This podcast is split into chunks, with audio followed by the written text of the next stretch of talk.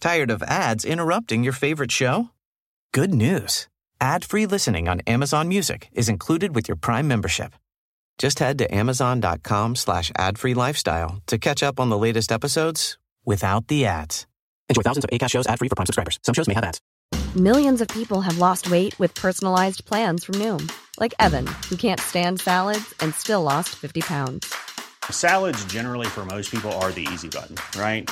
For me, that wasn't an option. I never really was a salad guy. That's just not who I am. But Noom worked for me. Get your personalized plan today at Noom.com. Real Noom user compensated to provide their story. In four weeks, the typical Noom user can expect to lose one to two pounds per week. Individual results may vary.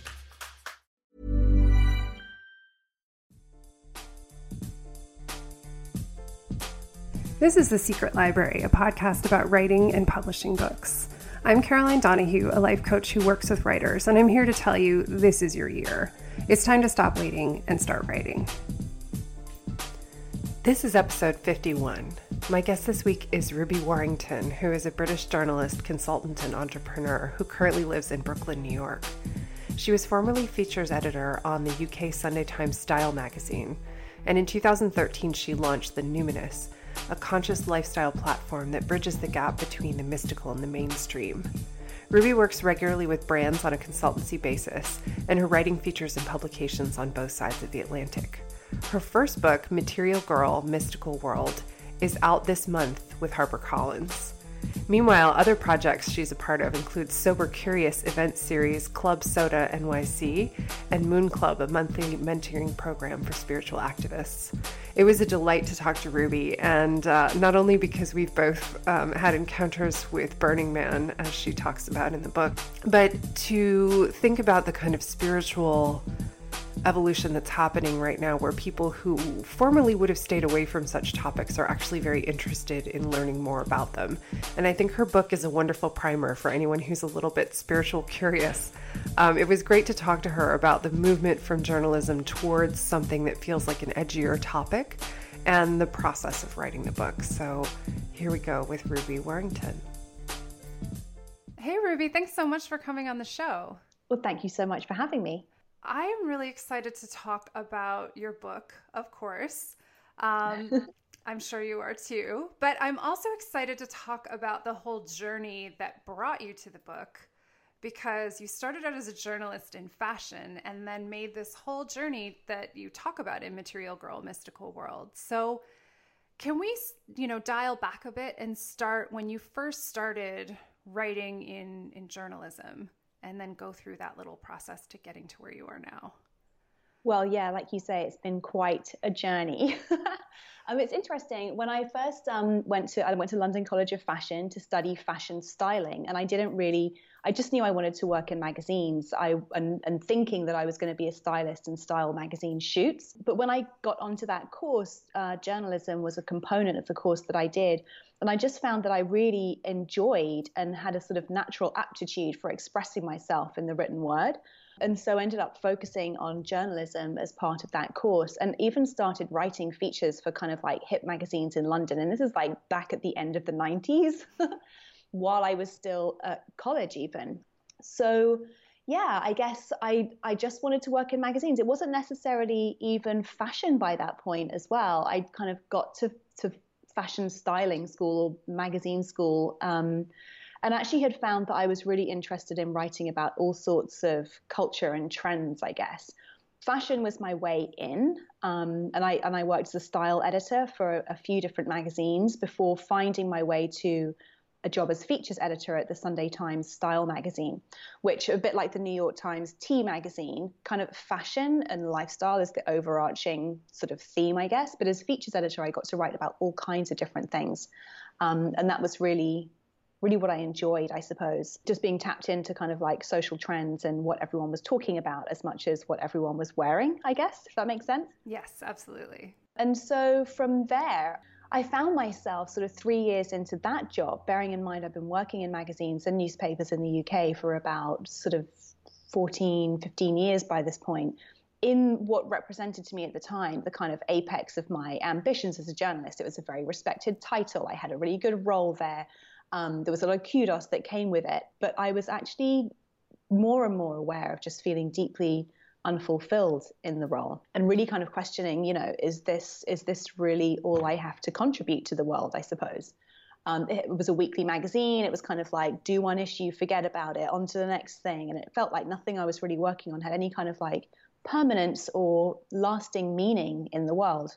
Um, and this was leading to feelings of kind of anxiety boredom frustration and also guilt because I was really like, wow, I've I've really kind of like got it all on paper going on here, you know, and I was unhappy, um, and that's when I really started thinking about what I did want to focus on and what I did want to learn more about and what I wanted to contribute to the world. And the subject I came to was astrology, which had always been a passion of mine in the on the kind of sidelines, you know, very much in my personal life. Um, I'd been interested in astrology since I was a young child and decided that I would, as a side project, start researching and studying astrology so that I could perhaps read people's birth charts and maybe think about that long term as something I might want to transition into. And it was through kind of delving into my astrological studies, really, that I felt like there was that my own sense of kind of existential unease and unfulfillment was actually a reflection of something wider going on in society. Bear in mind, I'd been working as a kind of features journalist for for some time by now, and I had sort of a finely honed nose for the zeitgeist, um, and I really kind of was like, hmm, yes, there is this is once I started studying, like I said, astrology, but that kind of led into looking at other things, other sorts of ancient aspects of spirituality, tarot, um, mysticism, all these sorts of things were really kind of like lighting me up inside in a way that most of the stuff I'd been writing about in my day job really, really hadn't been. And I was like, hmm, I think there's a kind of a gap in the market here for all of the people in my kind of fashion magazine world who I know would be super interested in all of these subject matters but which are often presented in a way that's not particularly modern, aspirational, or appealing. And so that's where the idea for the numinous began to form. And it took me a little while to start working on it because I was very attached to all of the shiny baubles of my fashion magazine career, but ended up moving to New York in 2012 and sort of being asked by the universe to leave all of that behind and sort of make a fresh start for myself, which is when I really started to begin thinking about the numinous as something I was going to actually work on and put out into the world.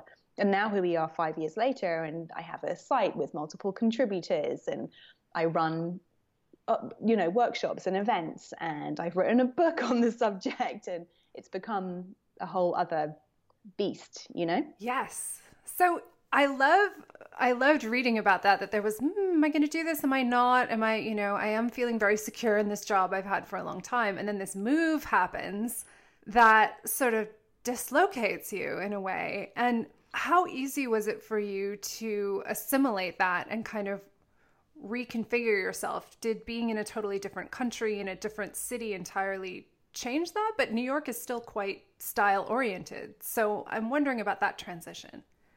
It was a very difficult transition. I mean, when I first, so we moved to New York because my husband got a job over here.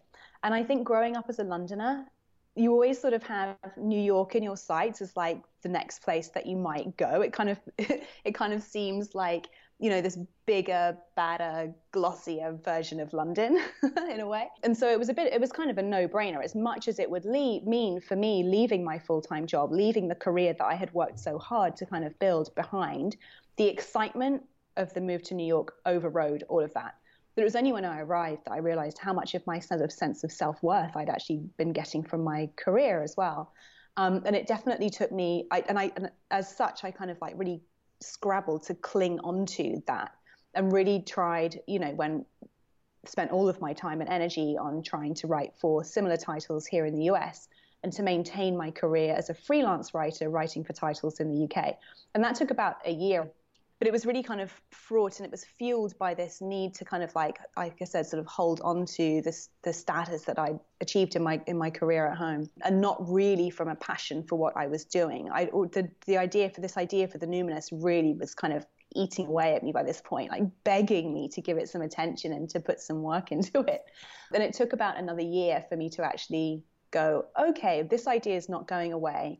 And yes here I am actually with a clean slate with a whole new city to explore, which happened to be one of the first places outside of LA, I guess, that was really that, that this sort of like this new take on the mystical was really beginning to bubble up. And so a lot of the people I would meet would be into shamanism or hosting really chic sound baths at their loft apartments. And it was kind of like, oh, this world that I was that I had sensed was kind of like just waiting to be given a platform is actually kind of here in New York happening.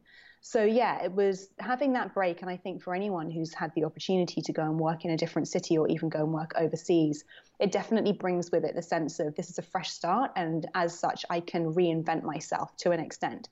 So once I once I was able to embrace that and say, okay, well, I can't cling on to and try and make work my old London career here in New York. Once I just kind of embraced the new start, things started falling into place very quickly in terms of the Numinous getting established and you know a long list of people wanting to contribute to it and all sorts of other things. So, but it definitely it definitely took a leap of faith. Yeah, absolutely. So how did you start to build the site? Because you had written obviously for other magazines, but did you have this fantasy the whole time you were you were writing for other magazines about, well, if I had my magazine, it would be like this? And how was it to start to put the Numinous together? It was very daunting. I mean, my original idea was to was was to have a print magazine because that's the world that I came up in. But obviously, simultaneously to this the sort of transformation in my circumstances, everything was moving very rapidly online. And obviously, without any funding to, to launch a print magazine, which takes a huge amount of initial investment, I knew I'd be starting a blog. So it was kind of like getting to grips with WordPress and trying to find people help me do that. And then, oh, I have to find all of the images too. So it was just a huge learning curve, you know, quite daunting at first. But the beauty of, of having an online business is that you can very quickly amend any mistakes that you make. you know, so unlike true. with a print, uh, unlike with a print magazine, where once it's out there, it's done and that's it. Um, so it was a lot of trial and error. I met, was introduced to, as happens in New York. What one thing I love about this town is that everyone is very quick and very generous to make connections. And so I met um, a designer who helped me kind of like get everything up and running and and um, get the site looking sort of how I wanted it to quite quickly. And he was great to work with. But no, in terms of yes, I mean there was definitely a degree of satisfaction in terms of having creative control. But at the same time, the additional responsibility that comes with that was quite daunting too. You know, it was like the buck really stopped at me. Mm. And so, all the time I'd been working on magazines in the UK, I'd never really put myself forward to be an editor or an editor in chief. And I think part of that was my fear of like, okay, well, if I'm in the in the top spot, then I'm the one making all the decisions. But as an entrepreneur, essentially, your day, everything is about you making the right decision, and that that's quite that's quite daunting too. So that's been yeah, that's been a process too, getting comfortable with with with that, you know. How soon did you know that there was going to be a book? Because in reading in reading the book, I see that the intro was written and it says 2013 there. So mm-hmm. it seems like the book idea came fairly quickly. Well, the intro wasn't written in 2013 in the finished copy, um, rather than the the early manuscript that you've seen. In the finished book, that the date goes up to the beginning of the intro because I'm actually describing an experience ah. I had which happened in October 2013. I got actually approached at the end of 2014 when the site had been up for little over a year by the, a, a, an editor at HarperCollins who had been looking. She works for a spiritual imprint there called Harper Elixir, and she'd just been looking for new voices in this space and had come across the Numinous somehow on her Google searches and reached out to me and said, you know, I think you have a unique voice in this field and the way you're presenting the subject matter is very different and appealing. And do you have a book proposal in you? And I kind of got really excited, but filed it away because I didn't necessarily and was kind of like, hmm, what do I do with this? I don't want to mess this up. This sounds like it could be really interesting. And then um, very shortly after that, a, U, a friend in the UK reached out to me about representing me as an agent. She had recently set up an agency over there. Um, similarly, it was kind of like, you know, you, you're carving out a bit of a niche for yourself here. Could we work with you? And I was like, yes. And it's really good timing because I've just been approached about a potential book. So they then helped me get a proposal together. We pitched it, and I ended up signing a deal with HarperCollins in around this time. It was like March 2015. So it's two years since I signed the deal. And I actually would have written the introduction. I wrote the introduction as part of the proposal. So it would have been like January 2015, um, which was about just probably a year and a half after I'd set started the Numinous and got, got it up in the form that it is now. That's an amazing period of time to be able to accomplish that. I mean, yeah, I was I was obviously thrilled that Libby, my editor, had found the site and that she felt so passionately about it and so inspired by it. And working with her has been incredible. And I think because she, I feel extremely fortunate because she obviously approached me because she had found something that she really loved in the Numinous. And she feels very, as a result, attached. She has a very personal attachment to the book and has given me a lot of, given me and my manuscript a lot of TLC, I guess. So yeah, I've worked very closely with her on the manuscript, which has been wonderful. And I know, having spoken to other authors, that's not always the case. The whole thing felt felt very meant to be. I have to say. I mean, there's something, there's things like in the UK, and I had no idea about this. HarperCollins is owned by the same people who own the Sunday Times.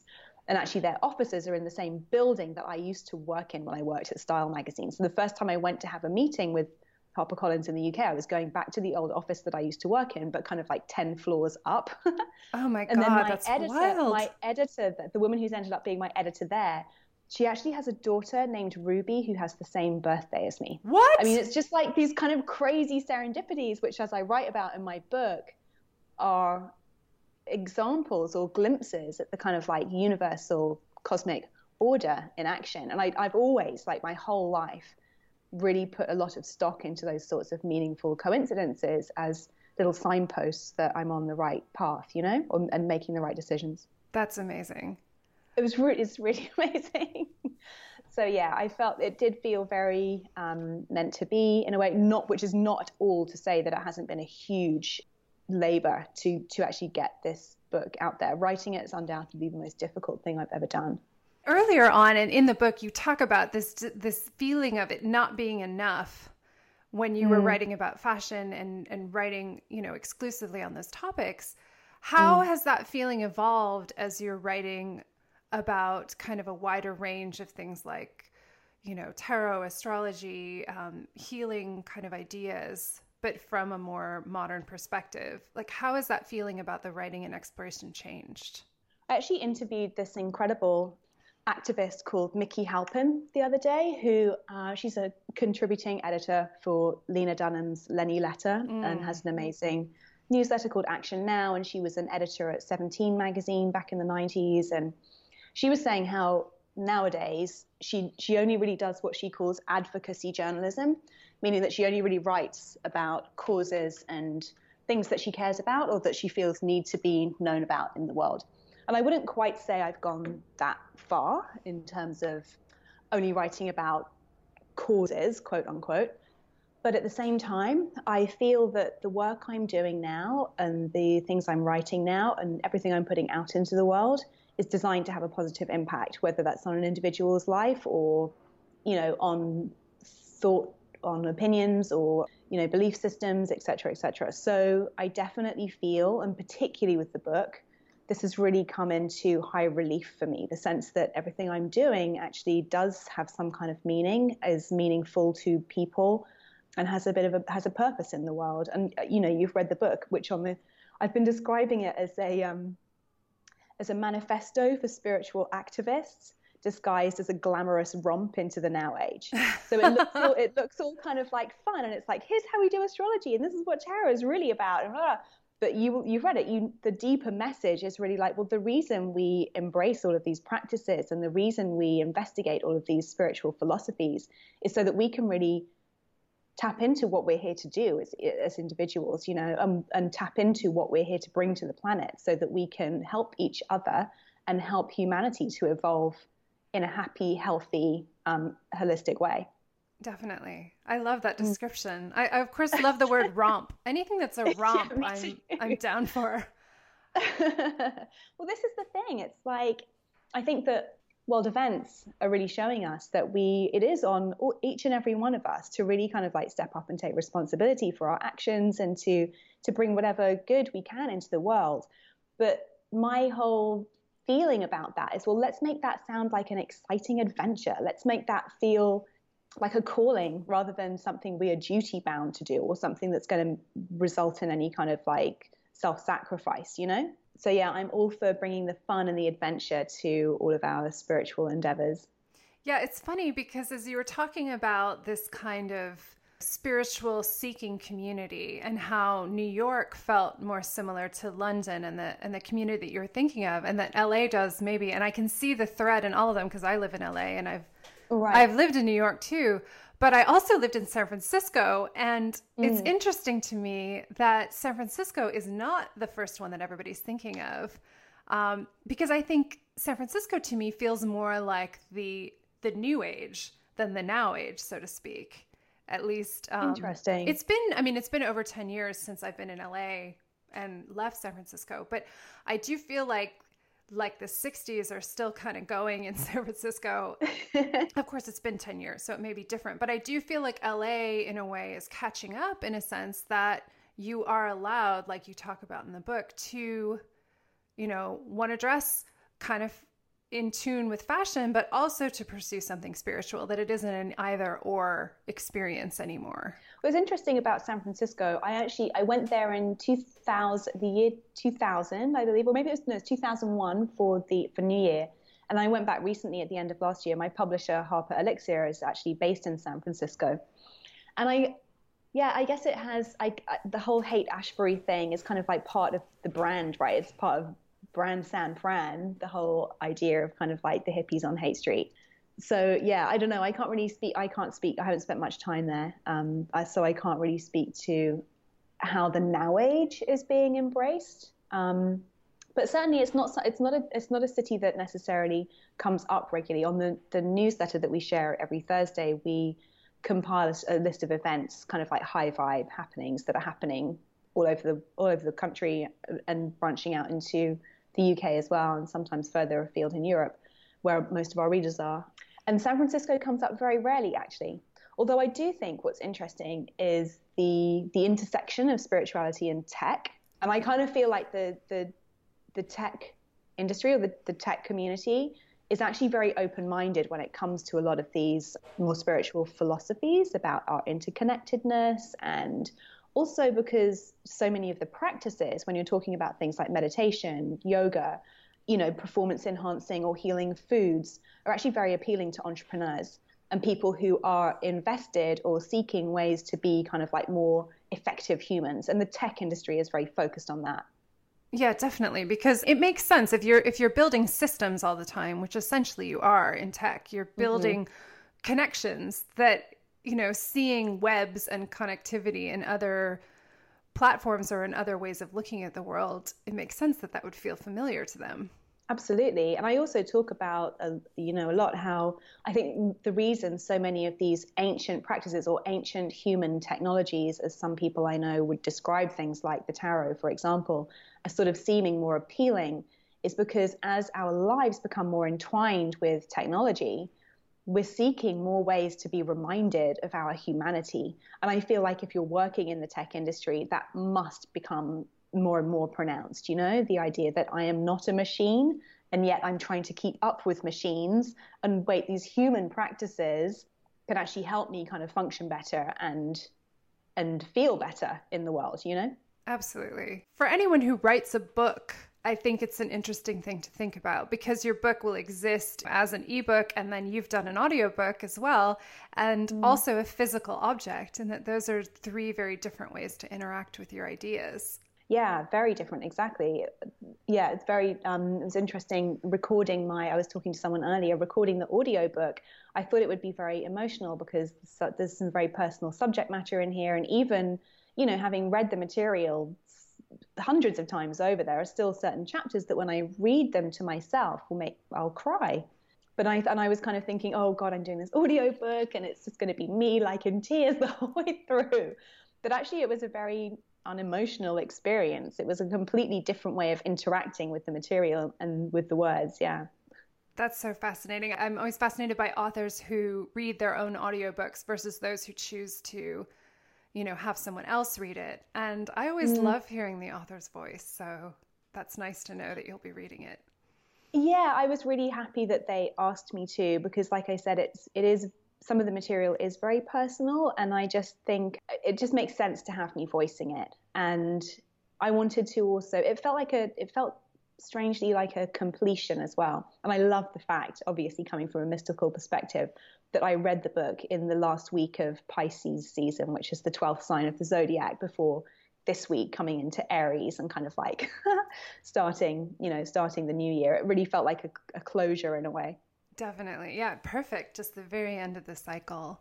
So, mm. one of the things you talked about in the book that I love was this idea of healing and not healing from something being wrong with you, so to speak, but just having full access to yourself. And I'm, I think that's a concept that is really great to think of in the context of writing as well. So I'm wondering if you could say more about that idea. Well, yeah, I guess, you know, when you hear the word healing, it's very easy for the brain to automatically go to healing something that is broken or healing something that is painful.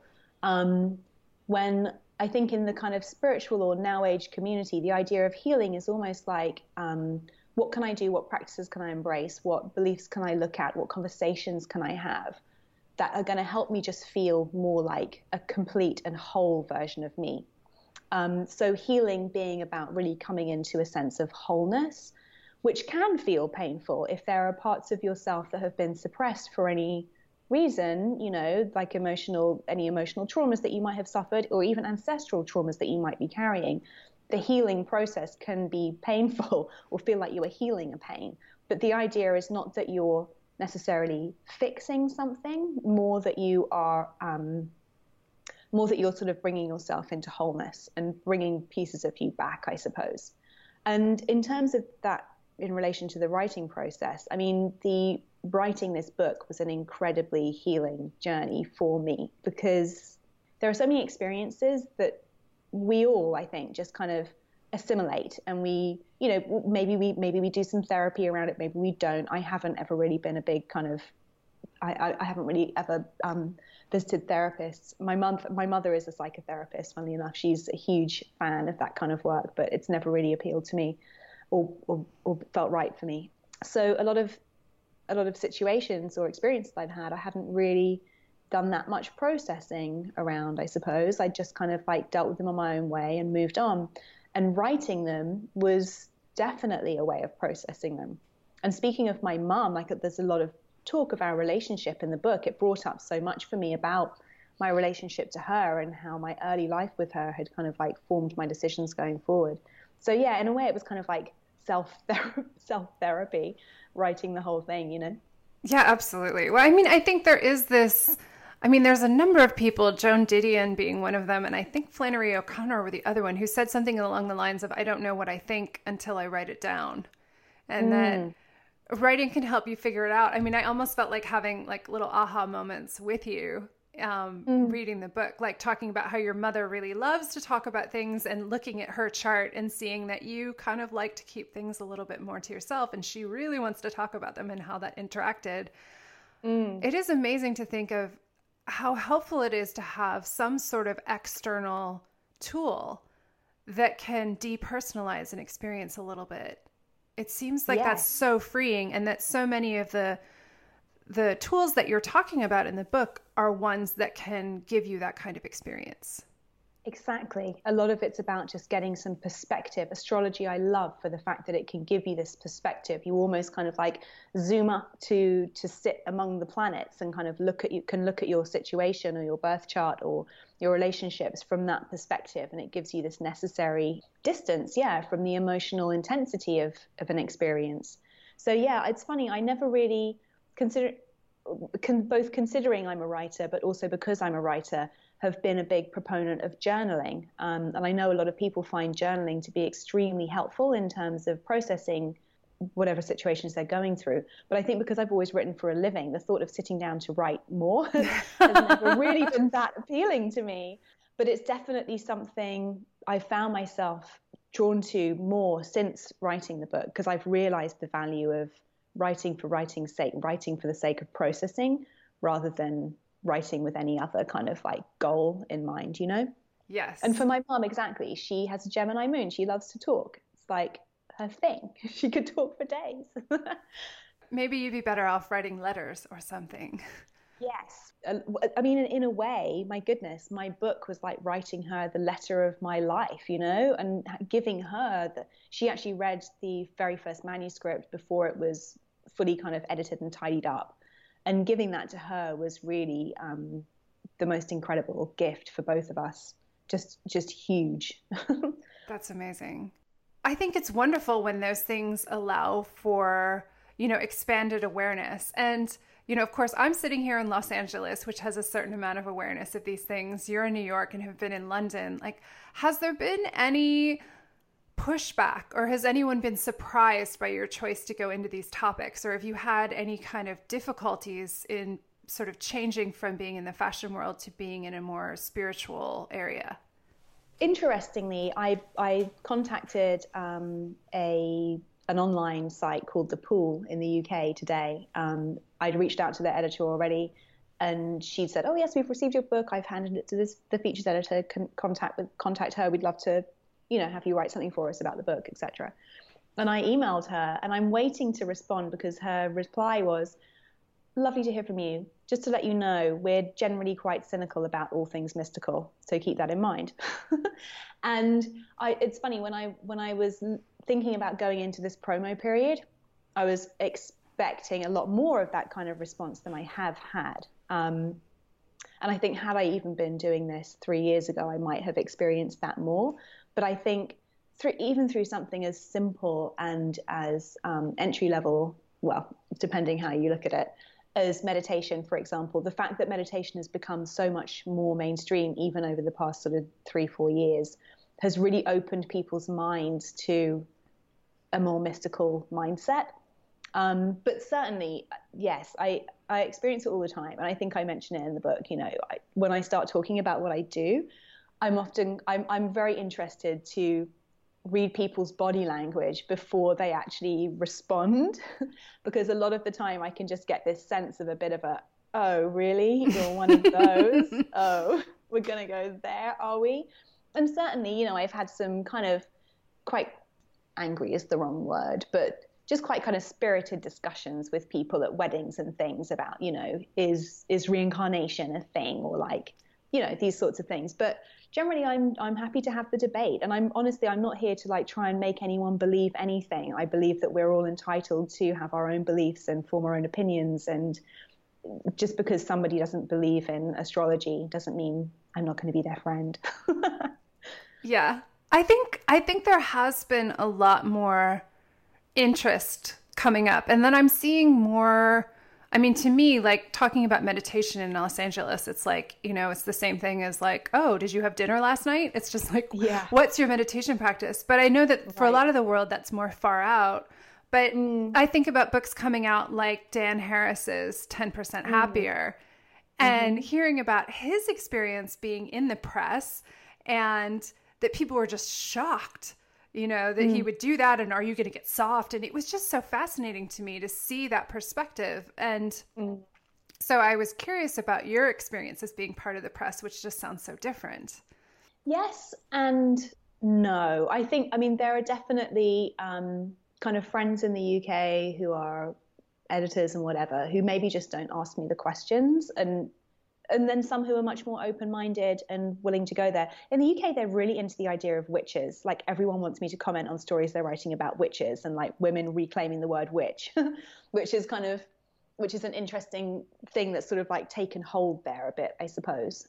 So yeah, I like I said, I'll be very interested to see how the conversations go. And I think because because I've been so immersed in this world for the past four years, say, it actually surprises me when people are, um, are, are perhaps not so open-minded not even open-minded about it but perhaps not so knowledgeable about these subjects. And i have to remind myself that oh yeah okay yes this still isn't like fully mainstream you know? My what myself and one of my contributors alexandra roxo have started a new mem- monthly membership called moon club where we host virtual moon rituals online and we talk about astrology and we have spiritual activists come and do interviews with us and things like this um, and we've been really interested. A, a, part of the reason for launching it was to make these practices and conversations more accessible to people who were perhaps living in communities where there just wasn't access to the information or the community didn't really even exist. And we've got members now from all over the world, from Australia, all over the UK, from Beirut, from all over Canada, all over the US, um, places that you wouldn't necessarily expect to be at the forefront of the now age one of the things too, I love the thing about the witches, by the way, but uh, that's great.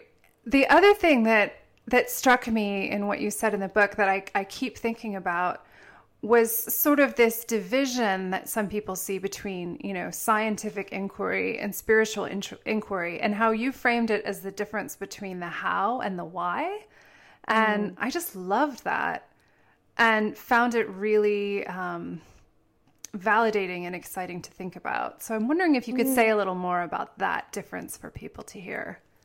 Well, I think that you could look at the way modern society has structured and where it has got us to, and very much of it has been about the how do we do this? How do we make more stuff? How do we get here?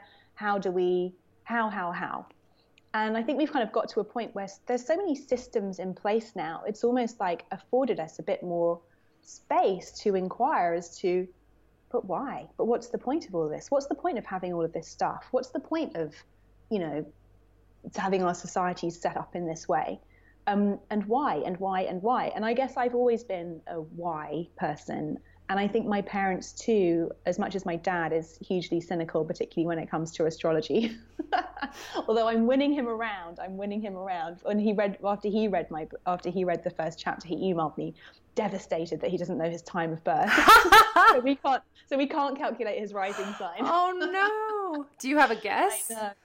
Um, well, we've we've we've you so it changes every two hours or so. Right. So you can actually kind of cast several charts and see which one feels the most feels the most relevant. One of his his possibles is Aquarius rising, which would kind of make sense because that's definitely the devil's advocate. yes. Um, yes, I think that you know our and and also you know we're seeing many of our kind of like modern systems actually really not working and not serving the population as we would best like them or hope them hope that they could, and certainly not serving the planet. And so I think that again has led to much more of this kind of existential inquiry of like, well, why and what? How can we make this? How can we make this better? You know? Yeah, absolutely. I just think it's a I think it's an important question because I think it's very easy to go, you know, in one direction or the other and to think that mm-hmm. people, you know, live in one direction or the other. Like if you're super into mm-hmm. spiritual stuff, you just disregard science. Or if you're super into mm-hmm. science, then you just ignore that rather than seeing them as two different and perfectly valid questions. Exactly. I think that balance, like everyone's obsessed with finding balance, right? I talk as well in the book about the left and the right hand hemispheres of the brain. And the, the left hemisphere, which is the problem solving logical side of the brain, is given very much, given a lot of airtime by modern society. The right hand, the right side of the brain, which is where fantasy, wonder, awe, sensation, like imagination lives, is not really given so much credibility and actually as human beings we need to find ways to integrate and and live in and exist in both sides of the brain you know in both sides of our being which could also in ancient spiritual traditions be described as the yin and yang or the shiva and the shakti. Yeah it's not just about the healing of us as individuals although of course that ends up making a big difference for the whole. But I think as a mm. society, we can look at like, well, what systems are just not present? Exactly, exactly. And often the systems that are not present are the more collaborative, feeling, nurturing, feminine, yin, right brain systems.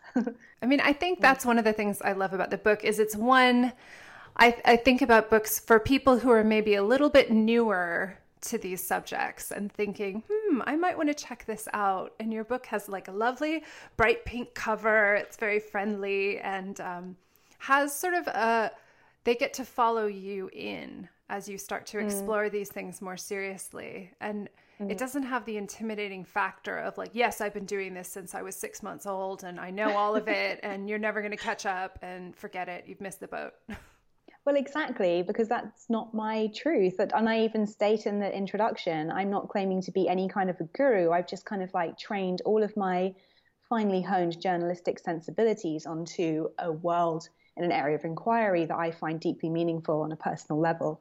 And I'm now sharing that with the world. So, yeah, that's that's the aim of the book, and I'm really happy it came across to you that way. Thank you. it did. It absolutely did. I mean, it does seem like the friendly introduction to mm. a more spiritual approach. Mm-hmm, mm-hmm. Well, that's a part. That's all. What this has always been about for me is about kind of saying this stuff isn't weird. This stuff isn't woo woo. Like, this stuff is your birthright. We've just been taught that it doesn't really matter um, when actually it really, really does.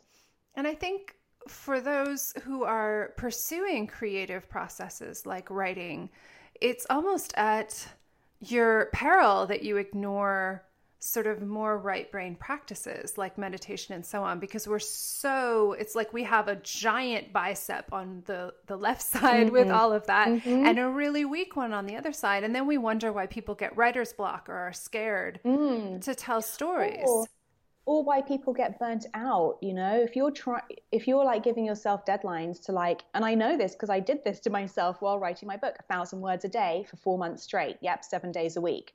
That's like a fast track to burnout. and whenever I found myself getting into that kind of like, oh, gotta get this done, I would make sure that I then took a weekend out to just go and do some things in nature or like feed the right brain part of myself, you know. And it's when my meditation practice really kind of like became a non-negotiable too. Absolutely. So mm. I just want to ask you as we as we wrap up what practices did you involve? Like, did you consult astrology in terms of when and how you were writing, or did it kind of, were you just writing about it? I'm always curious when people write about these kinds of spiritual practices, how they involve them in the actual process of the writing about them. It sort of ends up going around in a circle a little bit. yeah. I mean, I'm obviously absolutely devastated that the chief promo period and actual launch date are happening during Mercury retrograde. I mean. I definitely, definitely didn't plan that. Mercury comes out of retrograde the day after my book comes out in the US. So there's that. Because you know you can't necessarily plan these things. The the pub date. So the pub date was originally scheduled for oh my goodness tomorrow, March twenty second. um, and I, I, was thrilled because it was going to be an Aries baby. I'm an Aries. I'm like, yes, this is so fitting. It's perfect. And they actually really worked with me on that. I was very excited about. But then, of course, you know, their systems take over and they're like, no, it has to come out in May now. So it's now coming out in Mercury retrograde. But there we go. So I don't know. I'm I'm a when it comes to um, using a practice, say like astrology, to plan and map events. I'm actually a firm believer in divine timing and that everything will happen as and when it is supposed to. Um, so yeah, I'm, I'm even confident that the Mercury retro, retrograde during my promo period is going to bring up all ki- bring out all kinds of people from the woodwork who are just dying to help me promote my book who I haven't heard from from years. yeah, because the Mercury retrograde is also a period of reflection and looking inward, so people may be even more interested in your book yes. than they would have been yes. at other times. Exactly, exactly. But you know, things like should I work with this agent or this agent? Yes, I would consult the tarot because why not? These tools are there at our disposal. Whether or not I go with what they tell me is on me. You know, I still get to make the final call. It's just simply having more information, and I'm always mm. I'm always fascinated to have that information mm. available. Mm. More information and more ways to tap your own gut feelings, more way to tap your own intuition, which obviously there's a whole chapter on that. Um, but yeah, we we we generally know what's right for us. It's just that we live in such an information an era of information overload that we're often deluged with information that has very little relevance to our lives. And so it can become harder and harder to hear the voice of your intuition. So, so much of what this book is about and what I use these practices for is ways just just to tap back into what is really the right decision for me in this moment. Absolutely. So I hope everyone runs out and snatches it up because um, it really is a great book. So I'm very excited to see it reach lots of people as it comes out. Thank you so much. Um, it's lovely to hear your feedback. I'm really, really thrilled you enjoyed it and hope you found it useful. And yeah, let's get out there. yeah. Thank you so much for taking the time to talk to me about it. Thank you. It was lovely speaking to you.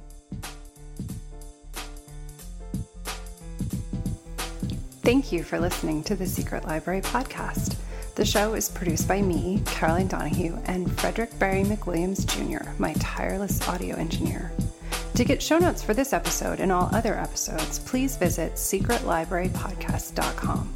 To get updates, literary love, and notification when new episodes are posted, sign up there for Footnotes, my newsletter. And to learn about life coaching with me to work on building your writing life, visit carolinedonahue.com. If you enjoyed this episode, please share it with a friend. Gold stars to everybody who leaves a rating and review on iTunes. We're so grateful. Until next time, happy reading.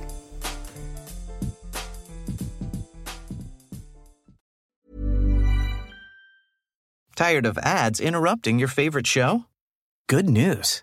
Ad-free listening on Amazon Music is included with your Prime membership. Just head to amazon.com slash ad-free lifestyle to catch up on the latest episodes without the ads. Enjoy thousands of ACAST shows ad-free for Prime subscribers. Some shows may have ads.